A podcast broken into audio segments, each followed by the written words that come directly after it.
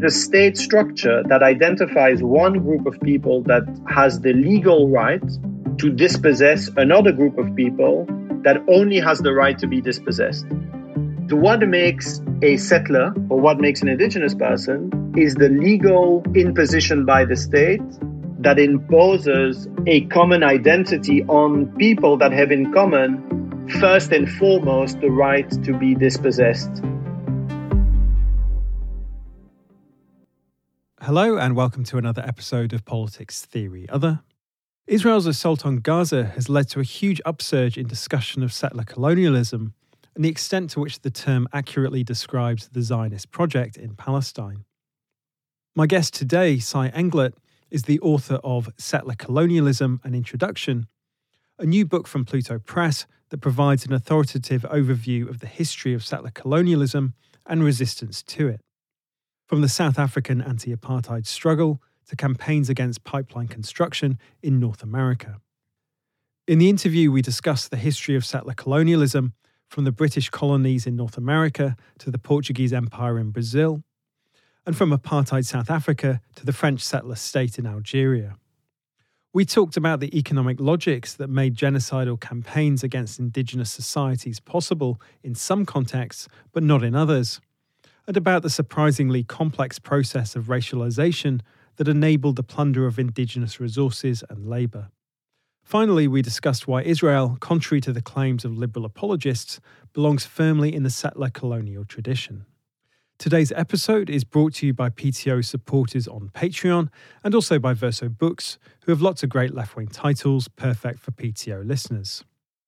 One you might like to check out is Imminent Critiques, The Frankfurt School Under Pressure by Martin Jay.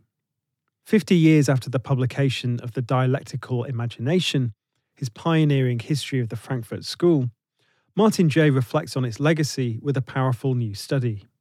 Focusing on the characteristic critical gesture that unites many Frankfurt School thinkers, that of imminent critique, Jay succeeds in opening up a fascinating perspective on a critical legacy that even a century on remains open and still to come.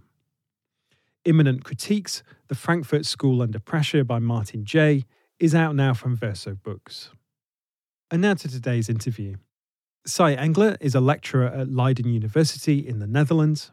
He writes on settler colonialism, Zionism, labour movements and anti-Semitism. He's a member of the editorial boards of Notes from Below and Historical Materialism. Settler Colonialism: An Introduction is his first book. So at the start of the book, you make the distinction between settler colonialism and so-called franchise colonialism. Can you explain the difference between the two and what would be some emblematic instances of those two forms of colonialism?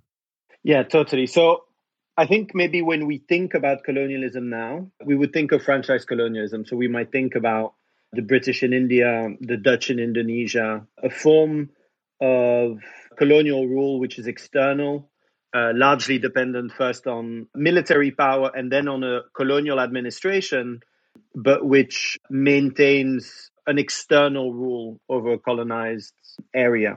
And that colonial administration would include very large numbers of indigenous people, right? Well, yes. So that's, of course, one of the things that's important in that form of rule, which is that elements of the ruling classes amongst the colonized are recruited into the maintaining of that rule. And in fact, not only, we can also think about the British in India, the kind of the large recruitment of Indian soldiers into the colonial army, both at home and crucially abroad. 2.5 million Indians are recruited into the British army during the Second World War, for example, right? So a kind of a very large mobilization. Against that, there's another form of colonialism, which until really the kind of second half of the 19th century, end of the 19th century, is the main form of colonial rule. In fact, when Marx has debates on colonialism in the late 19th century, he talks about settler colonialism as classical colonialism.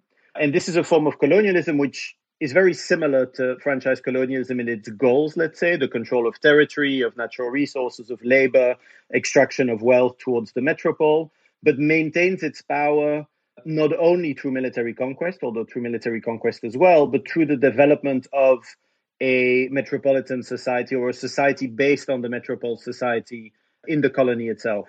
And so if we think of North America or Australia or Canada, South Africa, French Algeria, Palestine, these are all different places where external populations were brought in order to maintain control over that territory. And that's important also, I think, because it generates very different social relations, right? It generates an ongoing colonial presence of a society that develops at the detriment and often through the mass murder of the indigenous populations in order to make that colonial society possible on that territory. And so that's the kind of the distinction, I think, between settler and franchise colonialism. And that dynamic you describe also makes possible a secession, right? Yes, exactly. And so that's one of the things where settler colonialism can also become masked in a way. So I think for people who would have studied post-colonialism or the history of colonialism at school or in universities, it wouldn't be entirely out of the ordinary to be told that the post-colonial period starts with American independence, for example, right? So that by the late 18th century, we enter into a period of post-colonialism because the American settlers established their independence from the Americas. From the point of view of the indigenous populations of North America, the break between the settlers and the empire is actually the beginning of a period of heightened colonial expansion and dispossession. And so you get the kind of extremely aggressive and murderous campaigns of westward expansion by the settlers in the Americas. And in fact, that question is itself a major friction between the American settler population and the British Empire, is the speed at which the settlers should be allowed to expand their land holdings and push back the indigenous populations, dispossess them, etc. And so you also get a very different reading of history, right? And one that doesn't disappear if we think about the kind of energy politics in North America, but also in places like Australia, where the question of access to land, either for the extraction of oil, gas, other mining resources, a lot of the fracking in North America is happening in indigenous lands or lands that are still held by indigenous populations. The construction of pipelines, where we've seen very big confrontations, both in the United States and in Canada, with indigenous populations over the kind of continued conquest of land effectively and the imposition of state rule. You get a very different reading of what's happening once you recognize the category of settler colonialism and the fact that that process of dispossession is an ongoing one in many places around the world. And of course, in Palestine right now, in front of our eyes. In the book, you pay tribute to the path-breaking work of the late Australian historian Patrick Wolfe. But nonetheless, you take issue with the way in which he defines settler colonialism, and you argue that by limiting the concept to cases where the colonists' objective was the elimination of indigenous societies and peoples, that can lead to an excessive focus on the Anglo-settler societies such as Canada, the United States, Australia and New Zealand. Can you say something about where you differ with Wolfe and why you think a more expansive definition of settler colonialism is more analytically useful and productive? I think there's maybe two things to say first, which is that Wolfe intervenes at a really important moment in the late 1990s and early 2000s in bringing this question of settler colonialism back to the fore, and becomes really the central kind of intellectual figure in this kind of re-emergence of studies of settler colonialism. That's not without problems for a number of reasons. One you've mentioned, and I'm coming back to in a second, I promise. Another one is that, of course, there's very long histories of analyses of settler colonialism. I mentioned, for example, that Marx has debates about the nature of Australian settler colonialism, for example, with Edward Gibbon, which is discussed in Capital, and several kind of people have come back to. There are, perhaps more importantly, critiques and analyses and engagements with settler colonialism as long as settler colonialism exists, through kind of indigenous resistance and attempts at dealing with kind of invasion, control, and the kind of ongoing struggle. So really, I think in many ways, modern or more recent engagements with settler colonialism emerged really in the kind of the 60s and 70s, largely in North America and in Palestine, amongst national liberation movements that are very much influenced by third worldism, Marxism, etc. For a number of reasons, that kind of goes into decline as a lot of these movements are defeated or isolated temporarily. And then Wolfe becomes very important in the 1990s. As you say, Wolfe makes the distinction between settler colonialism and franchise colonialism, not only on this question of the particular social relations that emerge out of the construction of a colonial society in the colonized territory, but on this question where he says that franchise colonialism aims to exploit the indigenous populations and settler colonialism aims to eliminate them. And so that elimination is the central question in settler colonial regimes. And there's, of course, very good reason to say that. If you look at the kind of immense genocides that take place across the Americas, across Oceania, if you see what's happening now in Gaza, there's certainly something to be said of the fact that there is an eliminatory drive which emerges out of this attempt to build a society on a land that is already occupied by another people, and therefore drives to break that other people's control over the land, chase that people out of the land, or eliminate them altogether. And so there's my disagreement with him is certainly not to say that is not a central aspect of settler colonialism. My disagreement is twofold. One is to say that I think a lot of that is true for colonialism altogether, is that even when franchise colonial regimes don't attempt to develop new societies in the lands they conquer, they still have to break alternative forms of local, national, communal, whatever it might be, forms of political and economic organization that are independent of the colonial rule. And that takes unbelievably violent forms. For example, what is the appropriate way of describing the colonially engineered and maintained famines in India, for example? I mean, sure, we can. I don't think definitional debates are irrelevant. But certainly elimination is a central part of that question and plays a massive role in maintaining colonial rule. The question of slavery and the enslavement of millions of Black Africans is again a place where both exploitation, elimination, franchise and settler colonialism all intermingle in a whole number of ways that I think too sharp kind of distinctions can fail to acknowledge and account for. The second part of my critique is I think there's settler colonies that weren't dependent primarily on physically eliminating indigenous populations, but on the contrary, on exploiting them.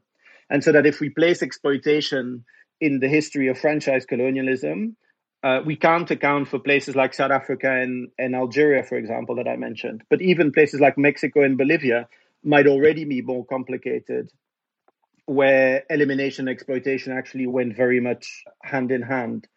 And I think the reason that's important is not only to be analytically precise, but I think it's also important because of the very different history we start telling, I think, of these colonial regimes. So Wolfe puts a lot of emphasis on the fact that settler colonialism is much more stable than franchise colonialism. And he points to the Anglo-settler colonies in North America and in Oceania to say, well, they were able to survive, etc.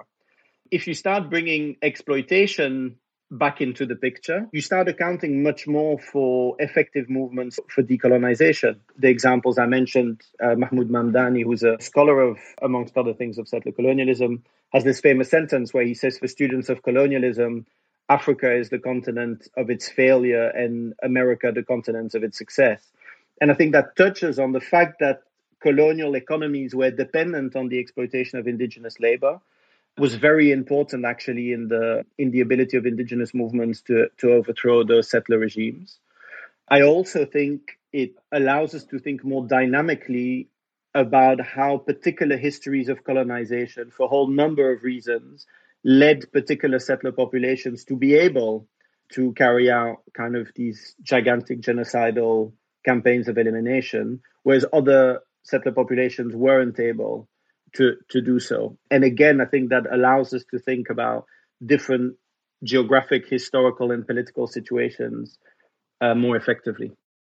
When it comes to those different instances, when it comes to a case like India, where the emphasis is, although obviously as you described, there's tremendous violence and structural violence, the emphasis is more on exploitation and there isn't a huge settler population. That emphasis isn't for you to do with relative or lack of sort of ideological radicalism as compared with, say, North America, where there's a much more thoroughgoing genocidal project.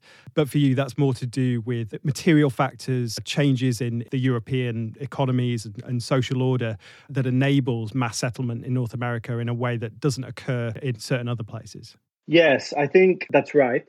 Let me say first something about why I think that's right, and then say I do think ideology plays an important role, but I think it's striking that the most eliminatory settler regimes emerge out of Britain. And I think they emerge out of Britain because there's a particular history of early industrialization, which generates massive surplus populations at home that the empire deals with by sending them out, and so ridding themselves, quote unquote, of the kind of unwanted elements at home, and expanding colonial rule, exploitation, capture of land, resources, etc. abroad, which then again feeds into the kind of industrial machine.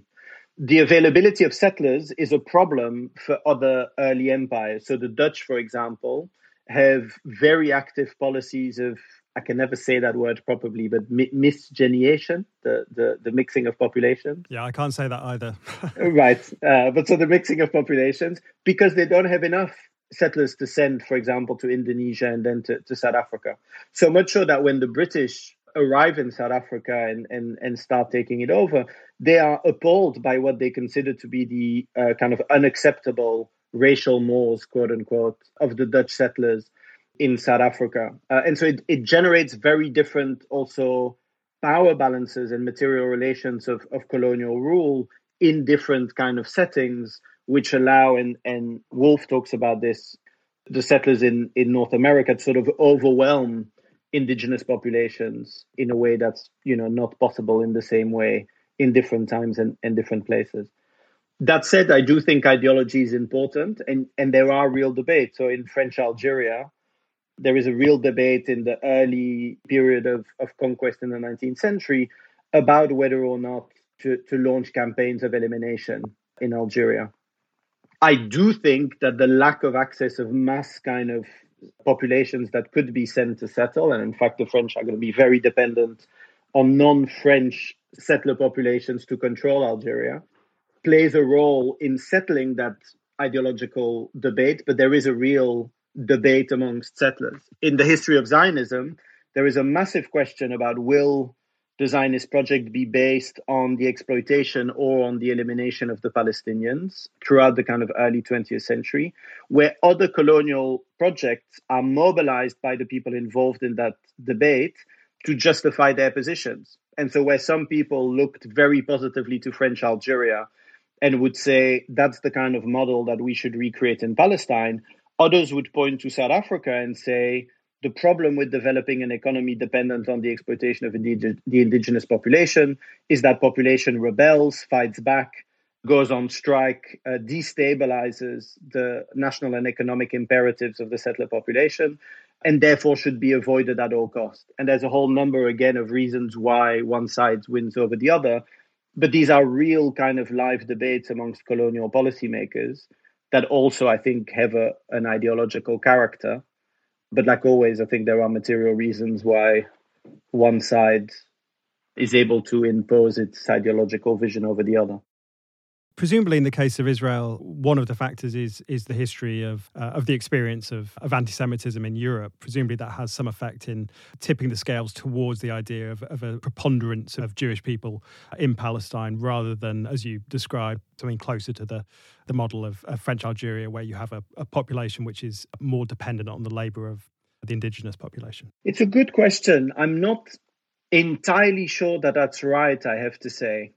Of course, anti-Semitism is a central driver of the Zionist movement, right? So it's an extremely pessimistic reading of European anti-Semitism that says from the late 19th century, Europe will always be anti-Semitic. It will never be safe for Jews. And the only way for us to be safe is to do what everybody else is doing, which is to say, solve Europe's social problems abroad through colonial expansion. And they're very transparent about this. Herzl is very clear already in The Jewish State in 1896 that the resolution of it is colonial expansion. So, of course, the history of anti-Semitism is crucial. And that's true for other settler regimes also, where kind of religious, political, social repression leads populations to embark on the colonial project. But that, in a sense, is perhaps the common ground amongst which the Zionists operate. The question then is, what does that state look like? And there's really a class question, which is that the kind of the bourgeois wings of the Zionist movement, which are in control of the project really up until the kind of late 1920s, let's say, are thinking primarily about how to organize a project that will be economically viable and integrated into Europe's kind of trading networks. And so they look at Algeria, for example, as an example of a colony where indigenous populations can be exploited to generate cheap consumer goods that can be sold on the European market. Against that, you get a labor Zionist movement, and it's one of the reasons why the left-right divide in Israel can not quite map on expectations in Europe, where it's the labor movement that actually says if we are to build a movement where we will be not exploited like we were in Europe, except this time by Jewish bosses instead of by non-Jewish ones in Europe, we will have to lay control over the economy. And to do that, we will have to eliminate the competition of cheaper Arab workers. And you see that play out in different ways. I mean, the struggles that lead to apartheid in South Africa are similarly fought on these kind of class lines, where the bourgeois wings of the settler movement are very happy with exploiting as much cheap black labor as possible, whereas it's the white labor movement that fights for kind of imposed segregation in order to divide the kind of share of the pie that it can receive out of the colonial process.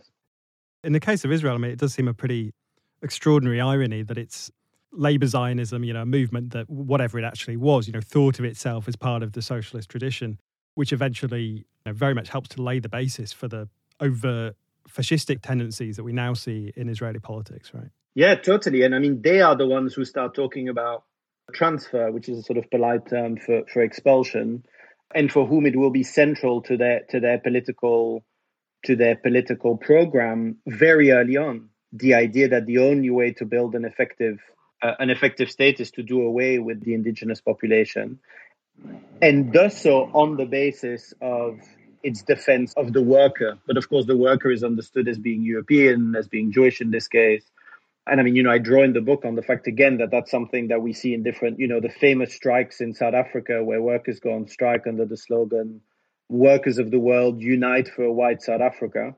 It gives immediately a sense of who the workers of the world were. And in fact, I think as socialists, it should perhaps give us pause about the different strands in our own traditions. You know, there are many people who argued for the betterment of the lot of workers also in Europe by expanding colonial exploitation in the global south, etc. So I do think there are different.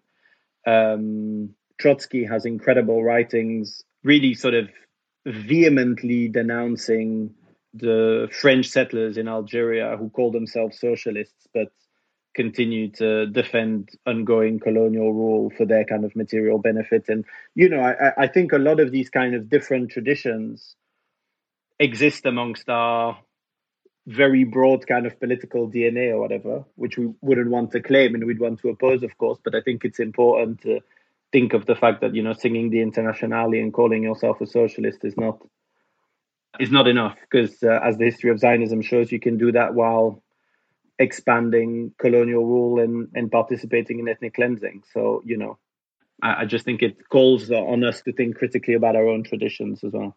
Yeah, I mean, as you say, I mean, the labour movement in the metropoles hardly has a spotless reputation when it comes to their relationship to migrant labour. But in your view, though, is it the case that the incentives for workers in settler societies to make something of a common cause with employers to attack the rights of indigenous workers is that much greater, though?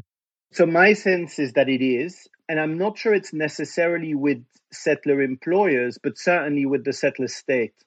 And so I think that the kind of availability of access to land, to resources, to jobs, to the kind of infrastructure that is developed also through the relationship with imperialism more generally, etc., is dependent on the ongoing relationship and the ongoing stability of the settler state. And so I think what is striking is that even when there are extremely violent, and they can be extremely violent, I mean, the example I talked about in South Africa involves white bosses mobilizing extraordinary military violence, not only against black workers, but also against white workers in different kind of situations. But that even in those situations, in the end, all social classes within the settler population are dependent on the continuation of the settler state and of settler rule in order to continue to have access to those jobs, resources, etc.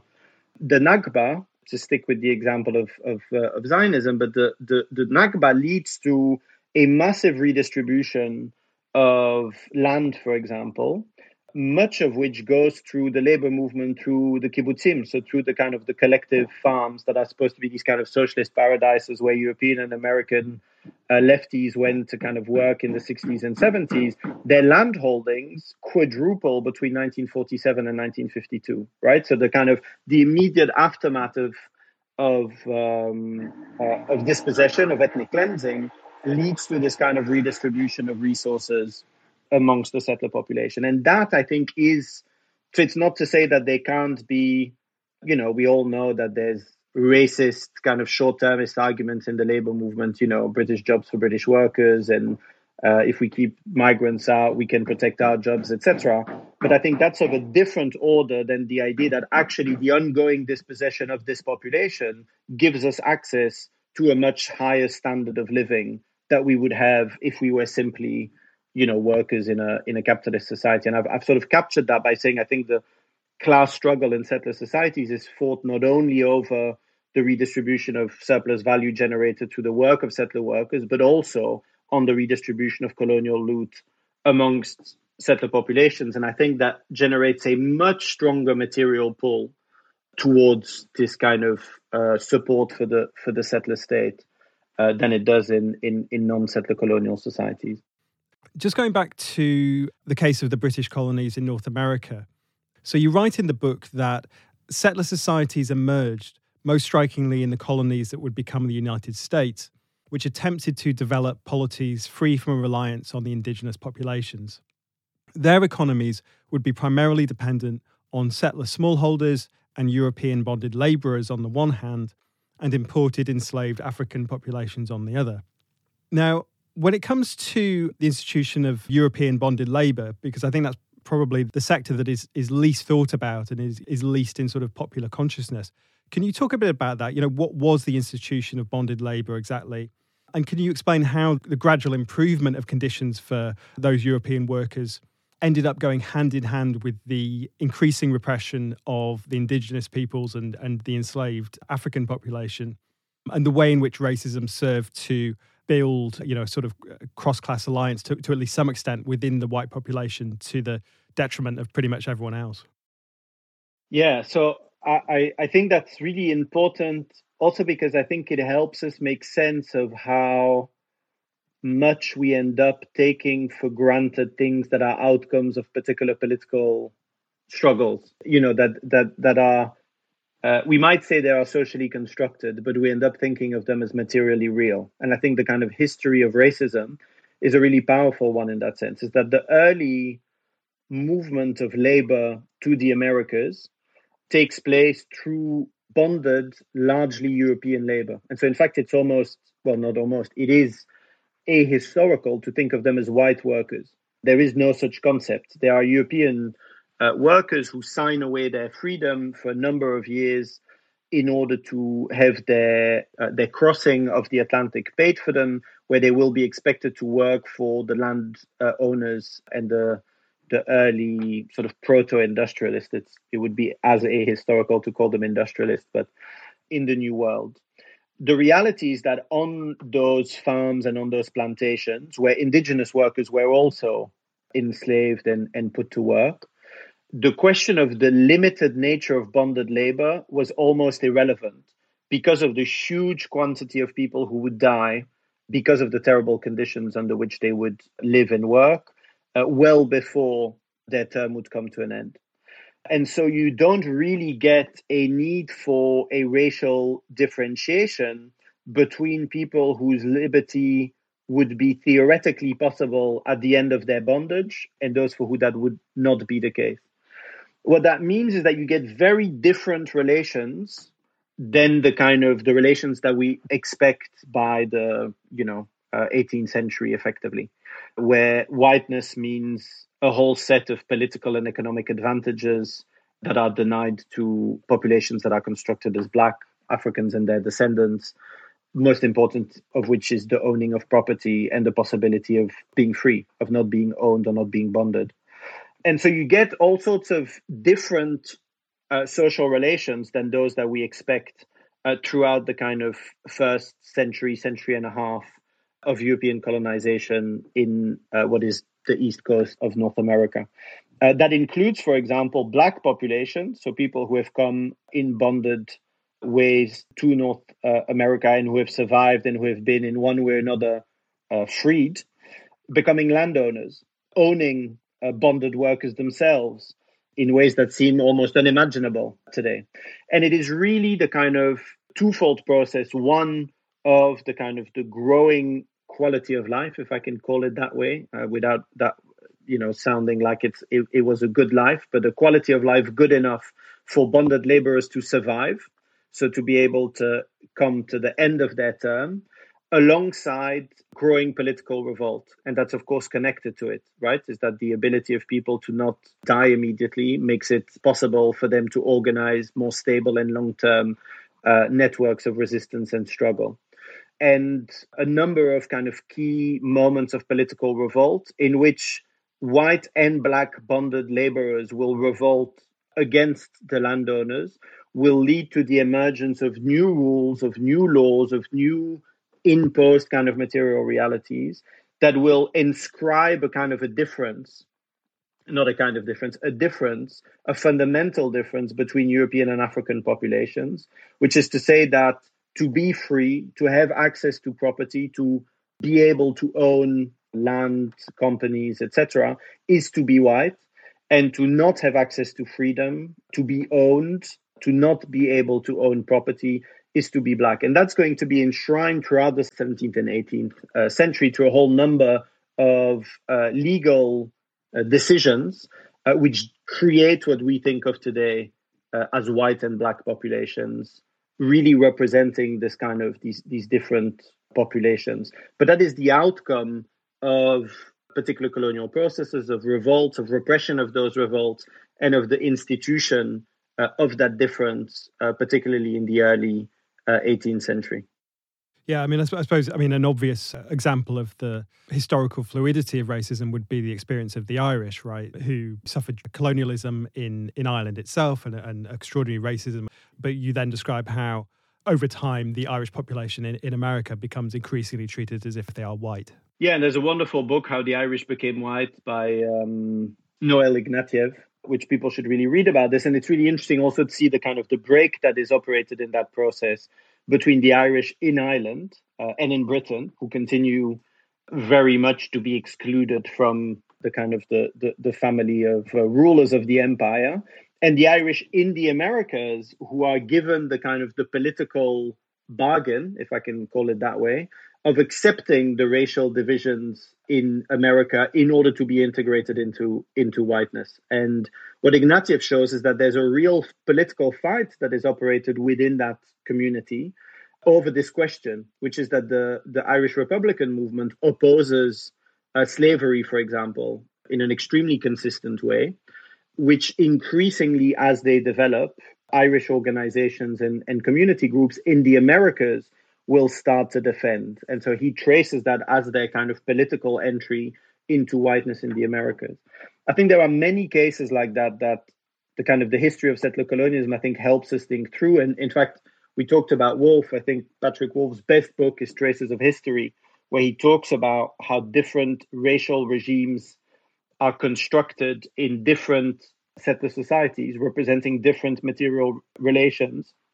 And I think that's a really important way for us to think about how regimes of difference are created, reproduced, institutionalized, etc., which also sees, for example, the movement of indigenous populations out of indigeneity, if I can say it that way. So Jewish populations in North Africa are made French, they are made non-indigenous by legal fiat in 1871 in the Crémieux decree, in which all Jews in Algeria are made French.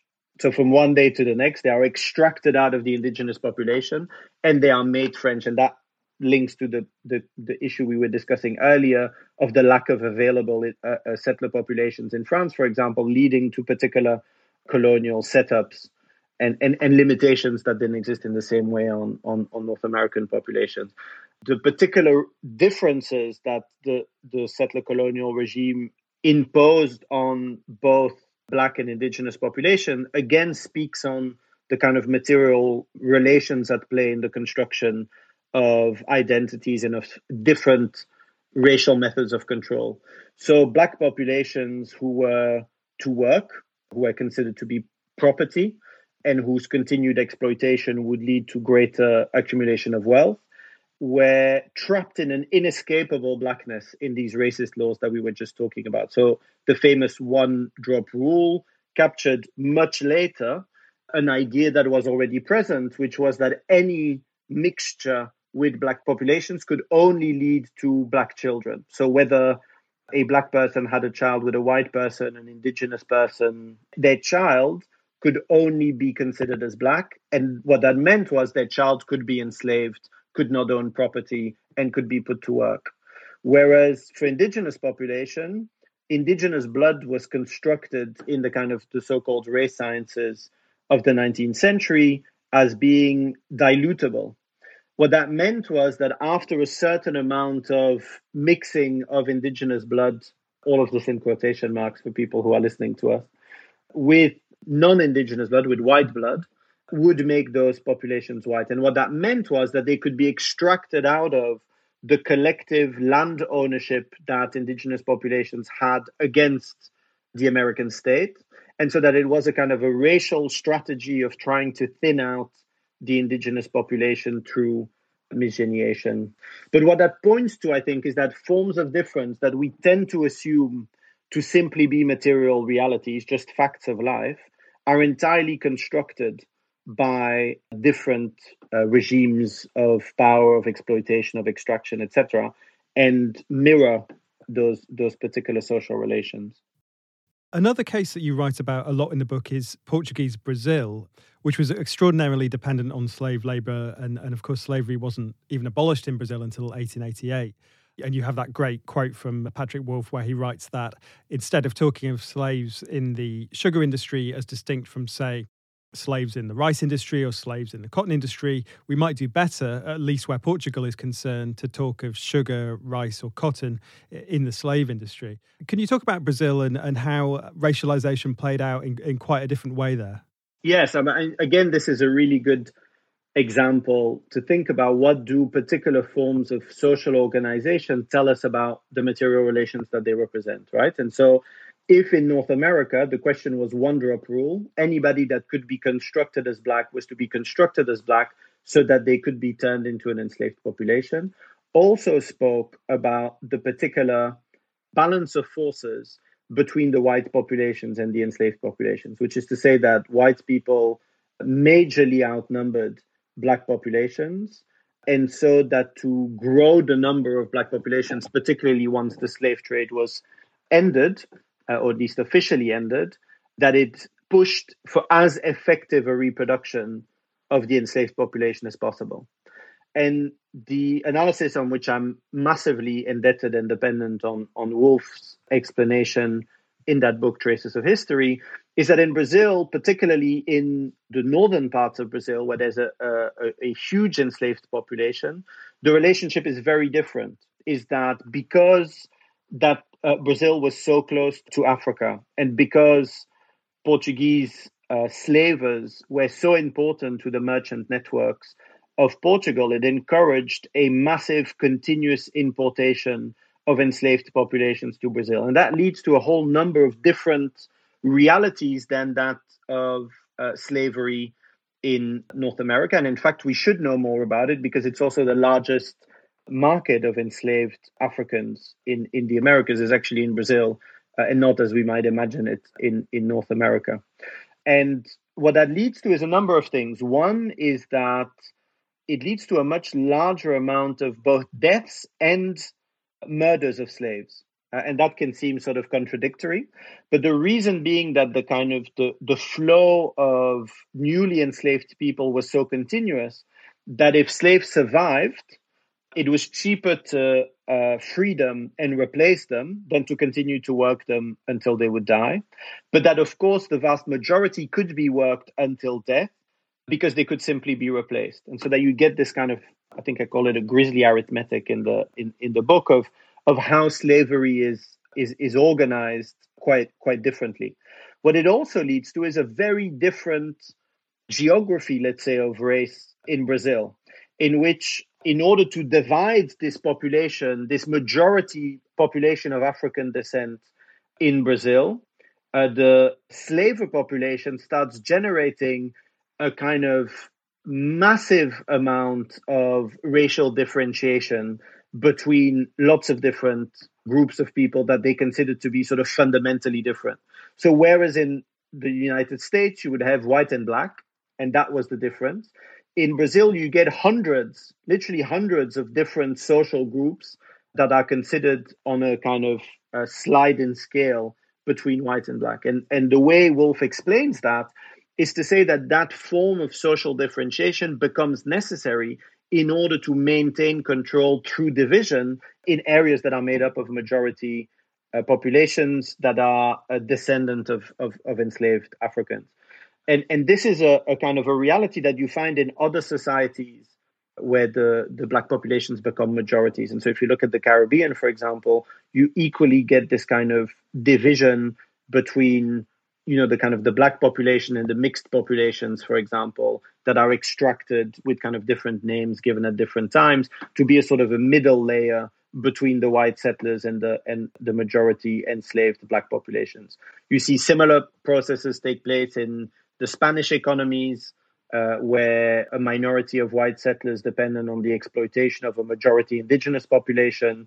And then you get this kind of differentiation between mestizos and indios, right? So you get the kind of the real quote-unquote indigenous populations and the mixed populations that are to play the role of sort of overseer or smallholders or etc. that are sort of a line of defense inside of the colonial economy. And so that the different, and again, by the way, to make my very first point again, I think this points again to the importance of making sense of different paths, economic and political paths and social relations in different settler colonies, because we're not only talking about elimination, and so we're not only talking about the same forms of social control and difference that are imposed in lots of different colonial settings, but that actually these different relations point or generate different forms of social control and social organization. It's maybe important to say that it's not because the colonial states impose those differences, that those differences become material fact, and they are challenged and rejected in all sorts of ways in many of the uprisings in which these kind of divisions, for example, between one group of descendants of enslaved Africans or another might be differentiated by the Portuguese colonial state. But that doesn't mean that when they rise up, they are unable to reject that difference, for example, and build alliances in order to overthrow the colonial rulers, or indeed to leave. And you have many kind of societies built by enslaved populations that freed themselves, where indigenous and black populations lived in kind of free states, for example, in the Amazon or in the kind of hillier parts of Jamaica, etc., where you have these important maroon populations. So it's not to say that because the settler state generates these differences that they are unbreakable, but they, of course, become important social realities that these movements have to engage with. I mean, on that point about differentiation and going back to the case of Algeria, so you describe how the Jewish population was made sort of by fiat French, and at the end of the Algerian War, most of the Jewish population ended up moving to France, despite having, you know, in many cases been there for a very, very long time. Do you place, obviously, you know, the primary responsibility for that is the French authorities, but do you place some responsibility on some of the decisions of the FLN and the broader resistance to the French, which perhaps might have explored ways to maintain greater links between the Muslim, Arab and Berber population and the Algerian Jews? Yeah, I mean, I think that's certainly true. And many of the kind of more progressive and left-wing of the Algerian national movement made that critique while these things were ongoing. So I think it was very much a debate early on. I think there's two things to say. One is I think it's really important to say that by the War of Independence, Algerian Jews have been made French for nearly a century. So from 1870, I said 71 earlier, I think it's 70. By the early 1950s, and certainly by independence, that's 80 and 90 years of having been made French. There's a short period, actually, where they lose their French nationality. The Algerian Jews lose their French nationality because the Vichy regime takes it away from them. And there's a brief moment, actually, where De Gaulle hesitates to give it back to them. Interesting moment in history, because he worries that he will lose the support of the settlers in North Africa who were rabid anti-Semites.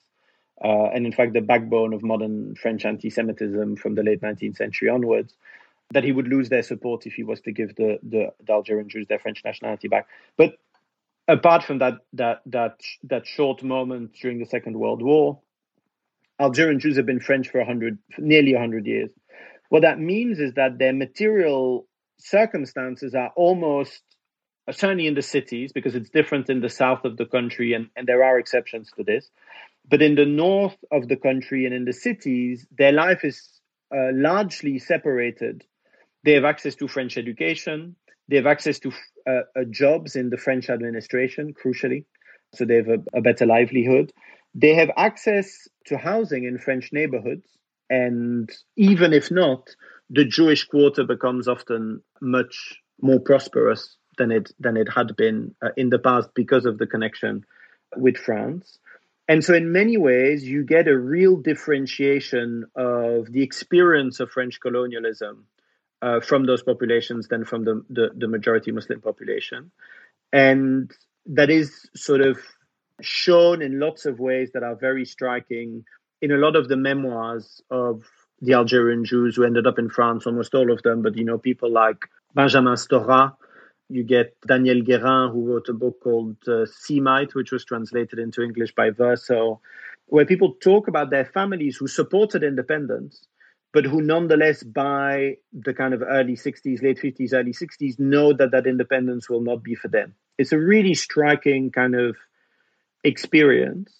And I think it's really important to say that this is primarily an outcome of the colonial policies that generated those differences. That said, I do think that the FLN and the majority factions inside of the FLN, because you have people inside of the FLN that defend very different visions of what the future Algeria should look like. And of course, there's also an other independence organization that has been written out of history by the FLN, which is called the MNA, the National Algerian Movement. Who they were very much at war with. Very much at war and carried out unspeakable massacres of their members, etc. I mean, you know, I think we forget, and this is important to think about the present, I think we forget about how incredibly violent the process of decolonization were because of how incredibly violent colonialism is. And it's something I try to say in the book continuously, is that this entire institution can only exist through unspeakable, continuous forms of violence that maintain it. And again, I think that's something that with some historical distance of many of the colonial empires of the 20th century, we tend to, or that ended in the 20th century, we tend to forget. But the FLN's vision was of a future Algeria, which would be Arab and Muslim. And on the one hand, that is a response, again, to the structures that they were facing, in which European power, French power, was constructed through that differentiation. So people would either be European or Muslim. And those were legal categories, which, by the way, is important to understand contemporary French politics, because when the French go on about their secularization in 1905, secularism never applied in Algeria, despite the fact that Algeria was considered part of France, because the legal category through which the indigenous population was controlled was a legal category that understood them as Muslim first and foremost. And so they were French Muslim against the Europeans, as the settlers were understood, because they weren't only French anyway. But the reason that's important is that, therefore, in response to that, the FLN says our Algeria will be Arab, it won't be European, and it will be Muslim. We are Muslim, and this is the basis on which we are controlled by France and exploited, etc. The problem with that is that much of Algeria is not Arab and Muslim. It might be one of those, or it might be neither of those. And that has continued to be a massive problem for the construction of Algerian political life since. It's difficult because it depends where you put the limits, but nearly 80% of the Algerian population is considered to be in one way or another Berber, for example. So that already complicates this category of Arab, and we'd have to have a whole podcast to talk about how many of those categories were also imposed by the French, and that the divisions between those populations was never as clear as they became in modern times, etc.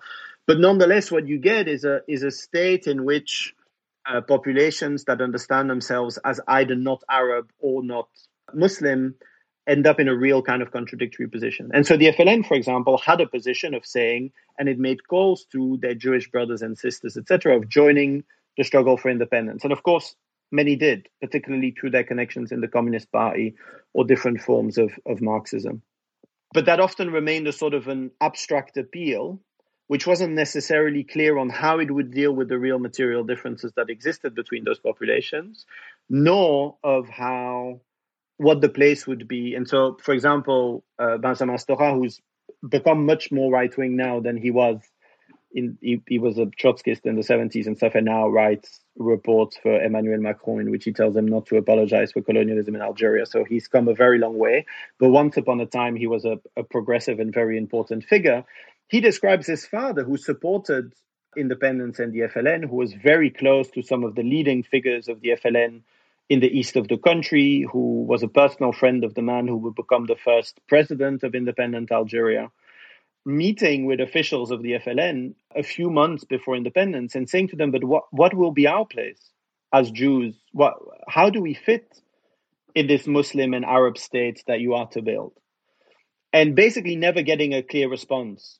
And Stora is quite good at explaining that by saying, on the one hand, it was such a minority question for a movement that was dealing with masses of urban and peasant poor who had lived in unspeakable conditions for the last decade of independent struggle, to say nothing of the 130 years of colonialism, that it was sort of understandable, perhaps, but also that it was a real political failure because Stora's father, who's this close to the leadership of the FLN, says there won't be a place for us in this state, and so we're going to France. And so he, as somebody who supports them to the very last moment, decides that they can't stay. And so I think it also points to the fact of how important and fundamental these kind of colonial differences can become.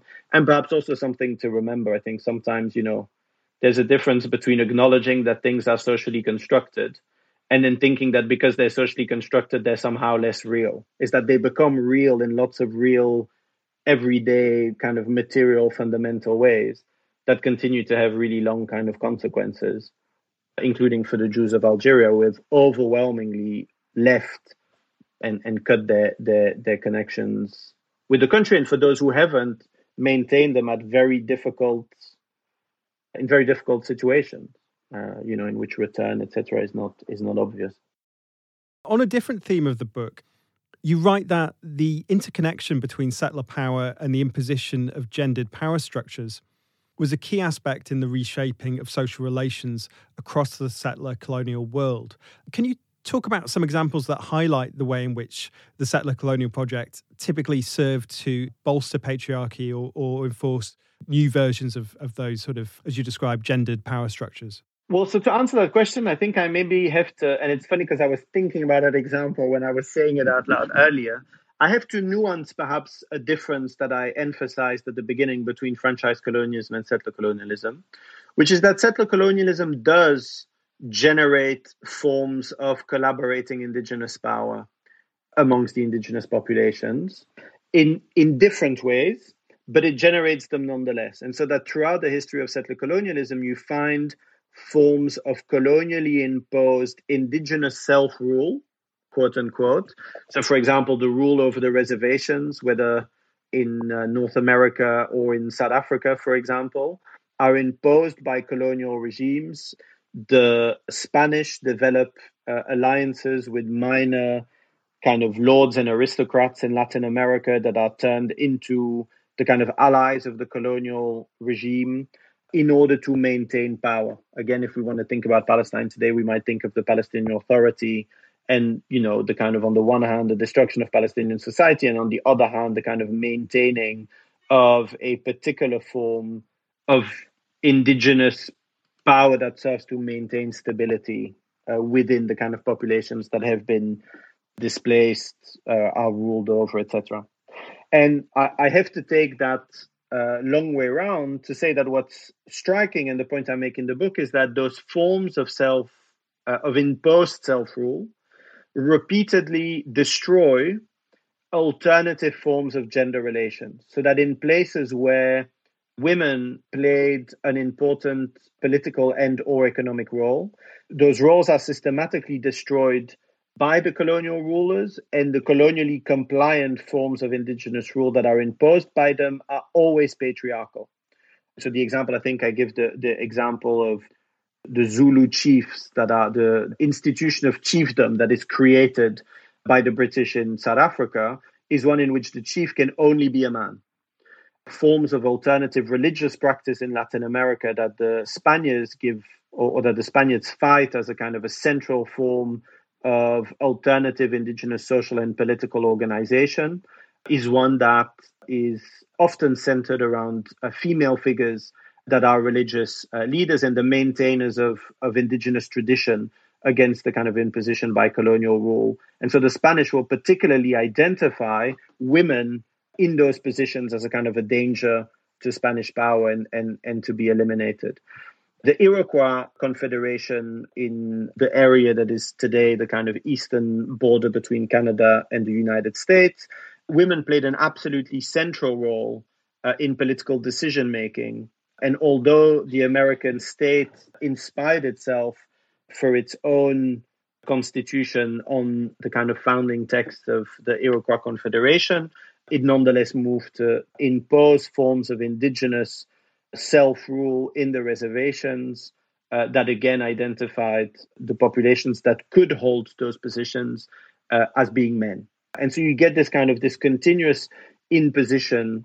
We were talking about Algeria. It's of course very striking that the integration of Algerian women into what was considered to be the proper European way of life was centered on the unveiling of Algerian women in ways that are strikingly similar to the French state's obsession today with unveiling Muslim women inside of its own borders. But so you get colonial officials describing the kind of importance of, quote unquote, civilizing indigenous women in order to be able to break the back of social organization of Algerian society, also by imposing different kind of forms of family organization.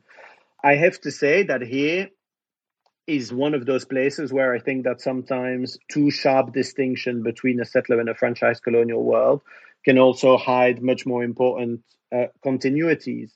Lord Cromer, who played such an important role both in Egypt and in India for the British Empire, was famous both for fighting the suffragettes in Britain while at the same time supporting the so-called liberation of Egyptian women.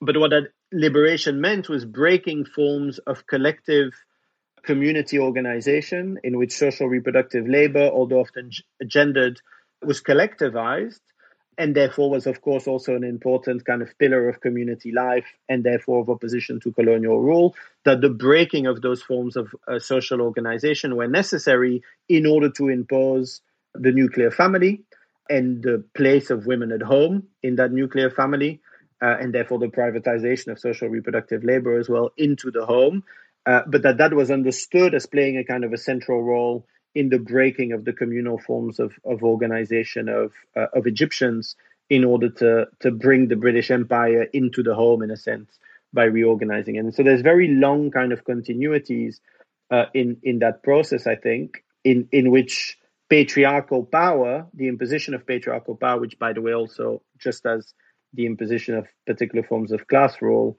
gets a buy-in of certain sections of the indigenous population that can then become a chief, for example, or the immediate coterie around it, and therefore benefit from the process.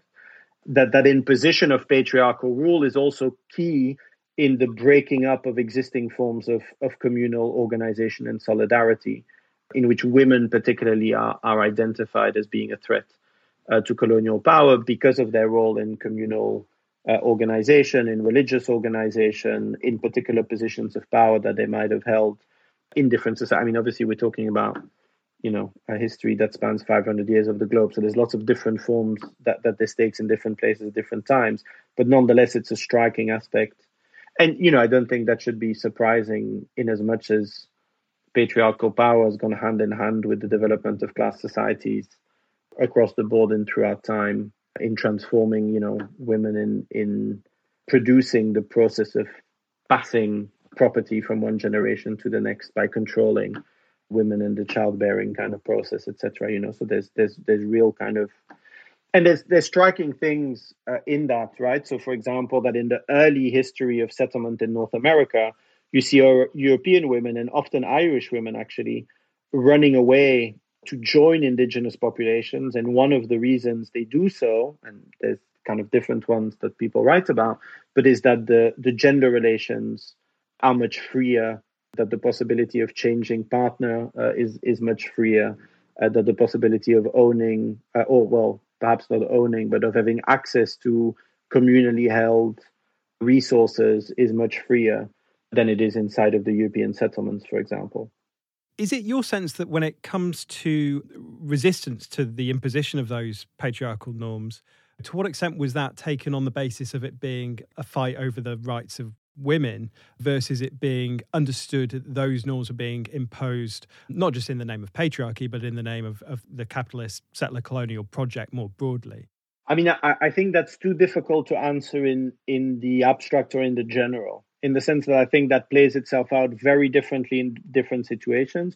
Also in the way in which, of course, some of those imposed forms of colonial rule on the indigenous population becomes normalized and integrated and defended as a defense of tradition, right? And so that the attempt at, that later on, the attempt at changing gender relations in indigenous forms of self-rule is then ironically understood as an imposition or an import of kind of modern liberalism and a challenge of kind of indigenous rule. So that can also lead to a kind of a strengthening of reactionary forms of organization, of patriarchal forms of organization amongst the indigenous population, who argue that the kind of transformation of those patriarchal norms is actually a colonial attempt at challenging tradition, hiding the fact that this is a tradition of 100, 200 years established by colonial powers, for example. So that's also a possibility.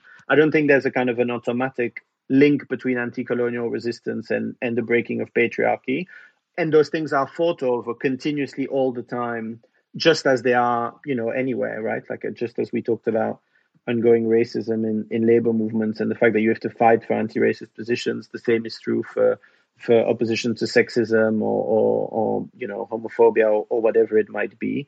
Those are the outcomes of political struggle, but it does very much cut both ways. And so, listeners might be familiar, sorry, maybe I'm talking too much about Algeria, but it's a case I know well, of the movie, The Battle of Algiers, in which it shows something that really happened, which was that Algerian women mobilized colonial assumptions about themselves in order to participate in the armed struggle, for example. So that women that were veiled were considered to be backwards and therefore not able to be political actors.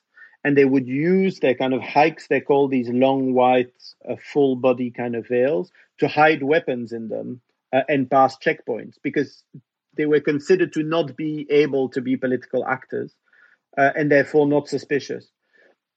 In the other direction, women who weren't veiled, who looked European, who were dressed in the kind of latest European fashion, were equally considered to have been won over to the colonial project and therefore not to be a political threat to France. And so similarly, women dressed that way in order to be able to pass weapons, messages, etc., through checkpoints. So you also get a mobilization by women of those kind of colonial patriarchal tropes.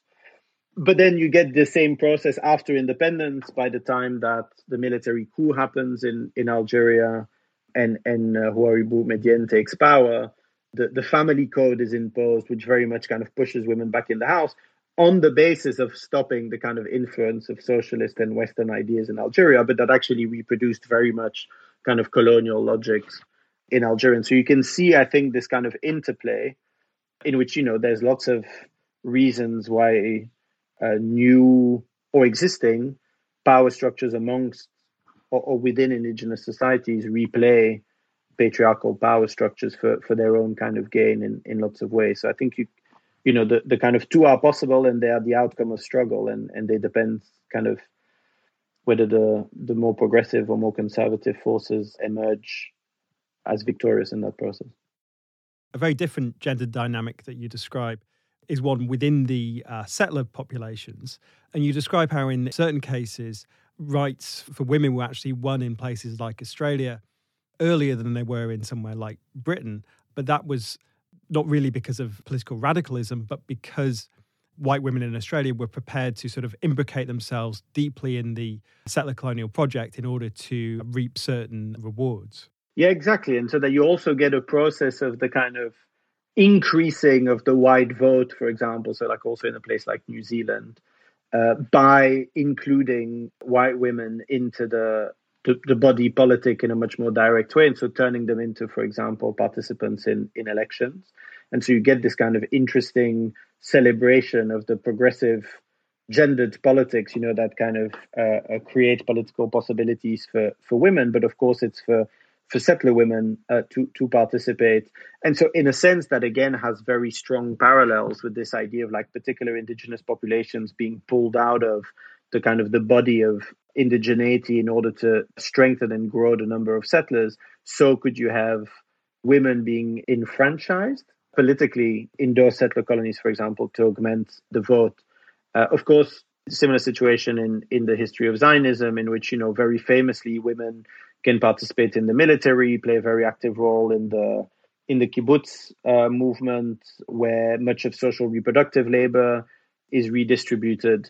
But again, with this idea of winning a sort of a demographic conflict with the indigenous population, that's sort of an all hands on deck sort of approach, which I should say also is hyper contradictory, because it's on the one hand true, and so that you see a kind of a greater integration in those societies of settler women in the political life of those states that on the one hand can seem sort of more progressive than in the metropole, or certainly developing earlier than in the metropole.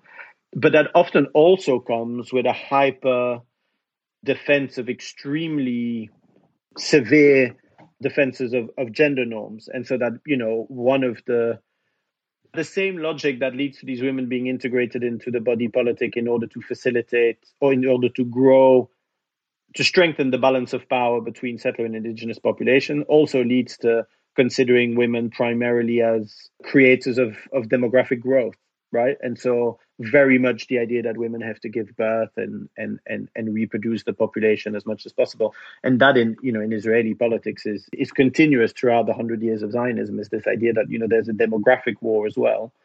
And so that women very much have to participate in it. And, you know, many Israeli feminists continue to write about the fact that for all its claims to kind of enlightened liberalism in a sea of backwardness, as Zionism likes to represent itself, the primary imperative is to have children and is to have as many as possible in order to win the demographic war. So it is a contradictory one, but it's a useful example, I think, of where those gender relations play themselves out in ways that can be contradictory. Perhaps just like I was saying about how patriarchy can be strengthened or weakened in the struggle against colonialism, so it can be strengthened or weakened in different ways in the expansion of the colonial rule within the settler population itself, I should say, that it doesn't spill over. The term settler colonialism is obviously being discussed more and has greater resonance than perhaps it ever has done because of the situation in Gaza and all the discussion around the nature of Israel that is occurring because of it. And we're seeing the term used in very mainstream venues often to disparage the idea, and particularly regarding Israel. And I wonder if you could say something on some of the claims that are made to the effect that Israel does not count as a case of settler colonialism. And there are various arguments that are made to make that case. For instance, it's claimed that in the late 1940s, the effort to create Israel was in armed defiance of the British Empire. There was an insurgency against the British led by the Jewish militias. Also that there was no sort of straightforward metropole in the Israeli case as there was regarding British or French or Spanish imperialism or Italian, say. And furthermore, that Jews are, so the argument goes, themselves indigenous to Palestine and therefore they can't be considered settler colonizers. Could you comment on those various arguments and why you find them unconvincing? Yes, I think this is really important. I mean, the first thing to say is that very late, so up until the 1960s, the Zionist movement and then the Israeli state have no qualms with their own colonial nature. So that's one of the things that's fascinating to read early Zionist sources, is that they discuss themselves as being colonial and settling and settlers, etc., very openly, largely because they're Europeans from the late 19th century and in the early stages of Zionism, they're bourgeois Europeans of the late 19th century, and they see absolutely no problem with colonialism. So Herzl discusses Zionism as a colonial process in the Jewish state. I mean, the kind of the founding text of organized Zionism. There are other earlier forms, but the kind of founding text of organized Zionism. The Zionist organization, which he then sets up to make colonialism possible, sets up a Jewish colonial bank called the Jewish Colonial Bank to finance settlement in Palestine. The Moshavim, which are the first collective farms. Moshava in Hebrew means colony. So they're literally called colonies. I have a special edition of an Israeli newspaper that was printed in French, so targeted at populations in French, called L'Information, which did a special issue in 1958, 10 years after the Nakba, to celebrate a decade of good relations between France and Israel, in which it, by the way, makes the connection between Israel's struggle against the Palestinians and France's struggle against the Algerians, but in which articles talk about the advance of colonization, but they are talking about the development of collective farms inside of Israel. So they're talking within their own borders. They are talking about the advancements of colonization. So all of that to say, I mean, there's many other examples, the debates that I mentioned between bourgeois and labor Zionists about what other colonial formation to emulate or not. Jabotinsky has a famous essay, The Iron Wall, in which he talks about how indigenous people never accept colonial rule and always fight back and therefore have to be crushed militarily, etc., etc., etc. The early Zionists are extremely clear about the fact that they're a colonial movement and that to be successful, they have to learn from the kind of the wide array of colonial experiences amongst other states, and they debate and discuss this very actively. So that's one thing to say, which I think it's a bit like now, right? There's all these debates about whether or not Israel is committing genocide, and then when you turn on any Israeli television channel, everybody's very happy to talk about eliminating Gaza altogether, kicking everybody out. I mean, there's just kind of dealing with human animals. Everybody should die. I mean, there's no lack of kind of damning evidence, let's say. And it's a bit the same, I think, in this debate in many ways, except it's decades long in the kind of accumulated evidence. So that's the first thing. The second thing is, I think, even amongst people who think about Zionism as colonialism, there is this sense that it's fundamentally different for a number of reasons.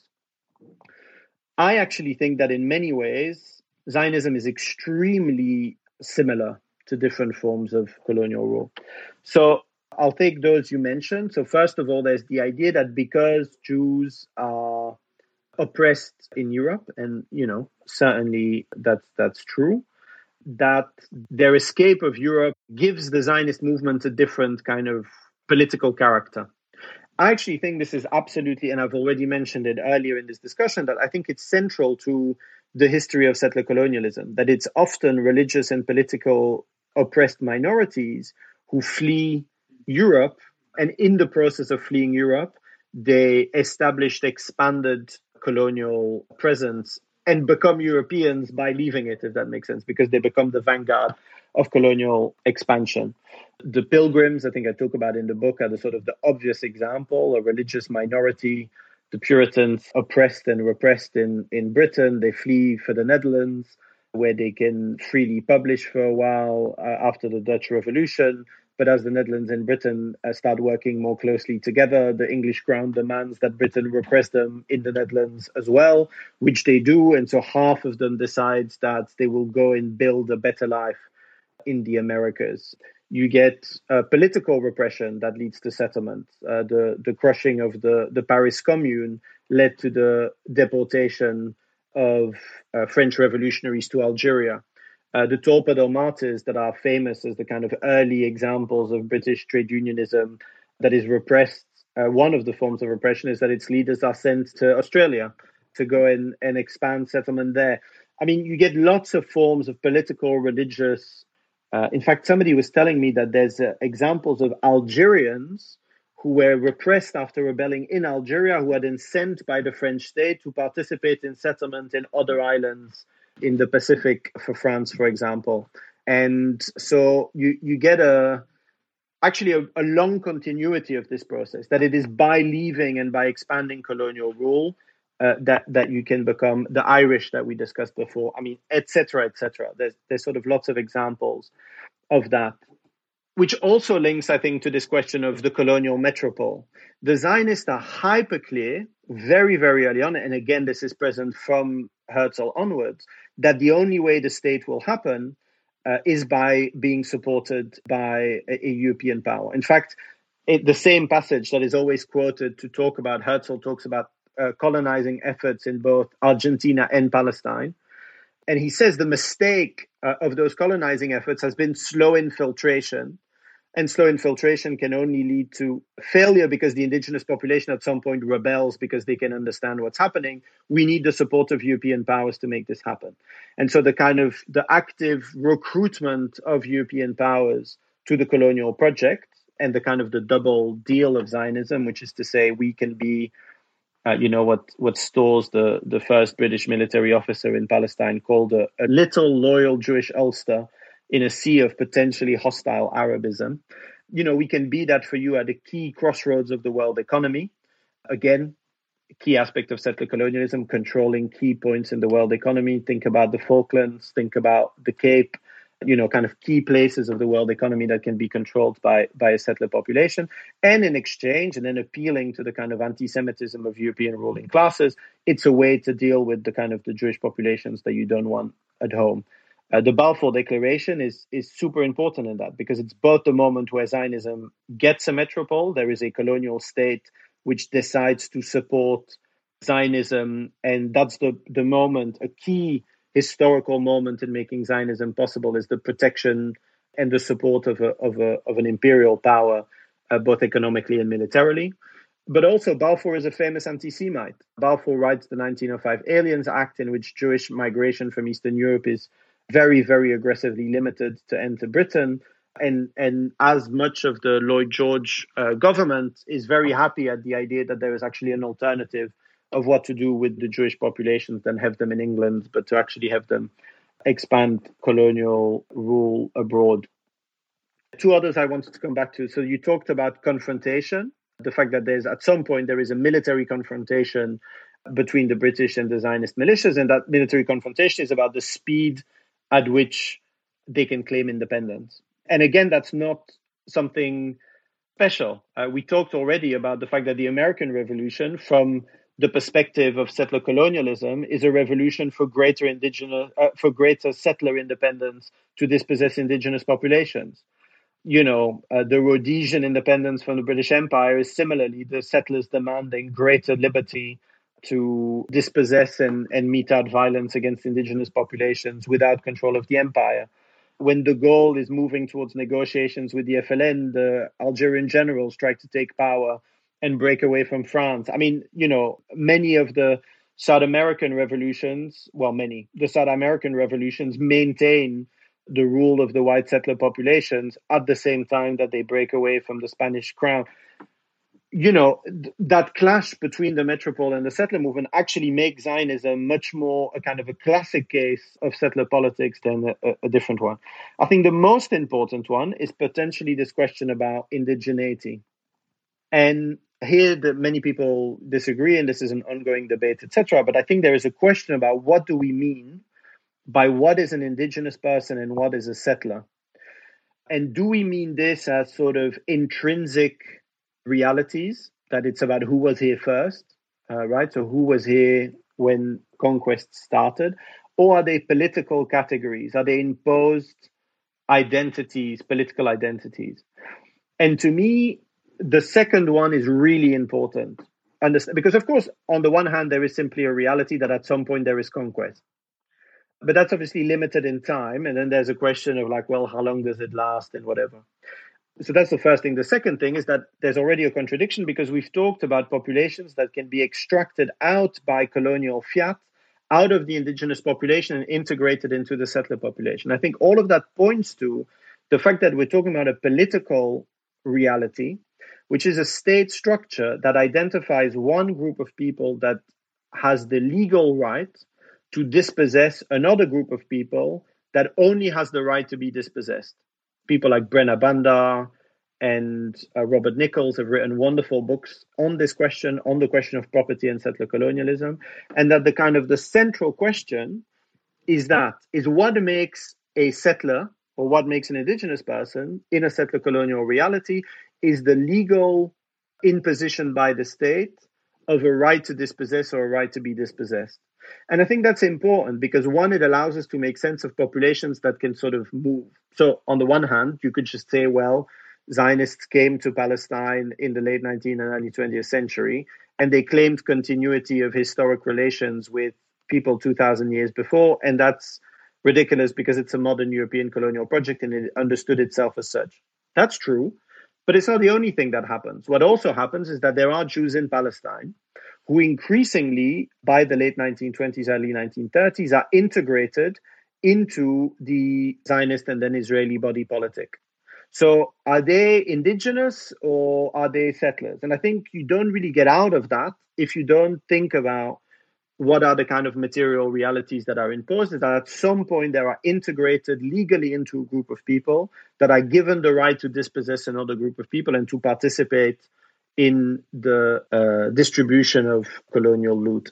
I think that also helps us to think about decolonization, by the way, is that to end a situation where people are settlers and indigenous people is about ending a structural reality where accumulation of one people's labor, land, resources, etc. is made possible by another people, and that both of those people are defined as having the particular characteristics that make them being part of one group or another. And so that it's about ending a kind of a structural reality, which both allows us, I think, to think about decolonization as possible, and also to complicate some other, we might ask the question about how much that's happened in South Africa, where the difference between white and black populations is, materially speaking, bigger today than it was in 1994, right? So it complicates it in lots of ways, but I think in important ways politically, to think about what does real kind of decolonization look like and think about the possibility of fundamental kind of structural changes and transformations. Because that also works in other ways, right? It's like, what does this category of indigenous actually mean for populations that, thought of themselves as families or clans or nations or tribes or any kind of existing political realities that existed prior to the imposition of suddenly a common colonial ruler that imposes, often through conquest and military rule and a certain period of time, a common identity on people that have in common, first and foremost, the right to be dispossessed by the settler population. And that makes all other forms of identification secondary at best, if of any sort of relevance to the colonial power, at least, at all. I remember being in a seminar where somebody pointed out that very big family in Palestine is called Masri, which means Egyptian in Arabic, and saying, it might complicate this idea of indigeneity as being a fundamental sort of attachment to a particular place. You know, people came from different places at different times, but in a sense, it's irrelevant because it's about a political reality of one group being dispossessed by another, and that being structurally, legally, materially kind of allowed, reproduced, recreated, etc. And that it's about, I think, you know, breaking and destroying that. By the way, also to make other identities that are fundamentally important for people themselves realizable. You know, that it's by destroying those kind of forms of control and power that it becomes possible for people to exist in ways that are, you know, vital and important to themselves. You've been listening to Politics Theory Other. If you've been enjoying the show, please consider becoming a supporter on Patreon. £5 patrons get access to PTO Extra, bonus episodes of the show, usually 2 per month, including listeners' questions episodes, where you can hear recent guests respond to comments and questions sent in by PTO supporters. Go to patreon.com/PolTheoryOther to sign up. The show's music and graphic design is produced by Planet B Productions. Thanks for listening. I'll be back next week.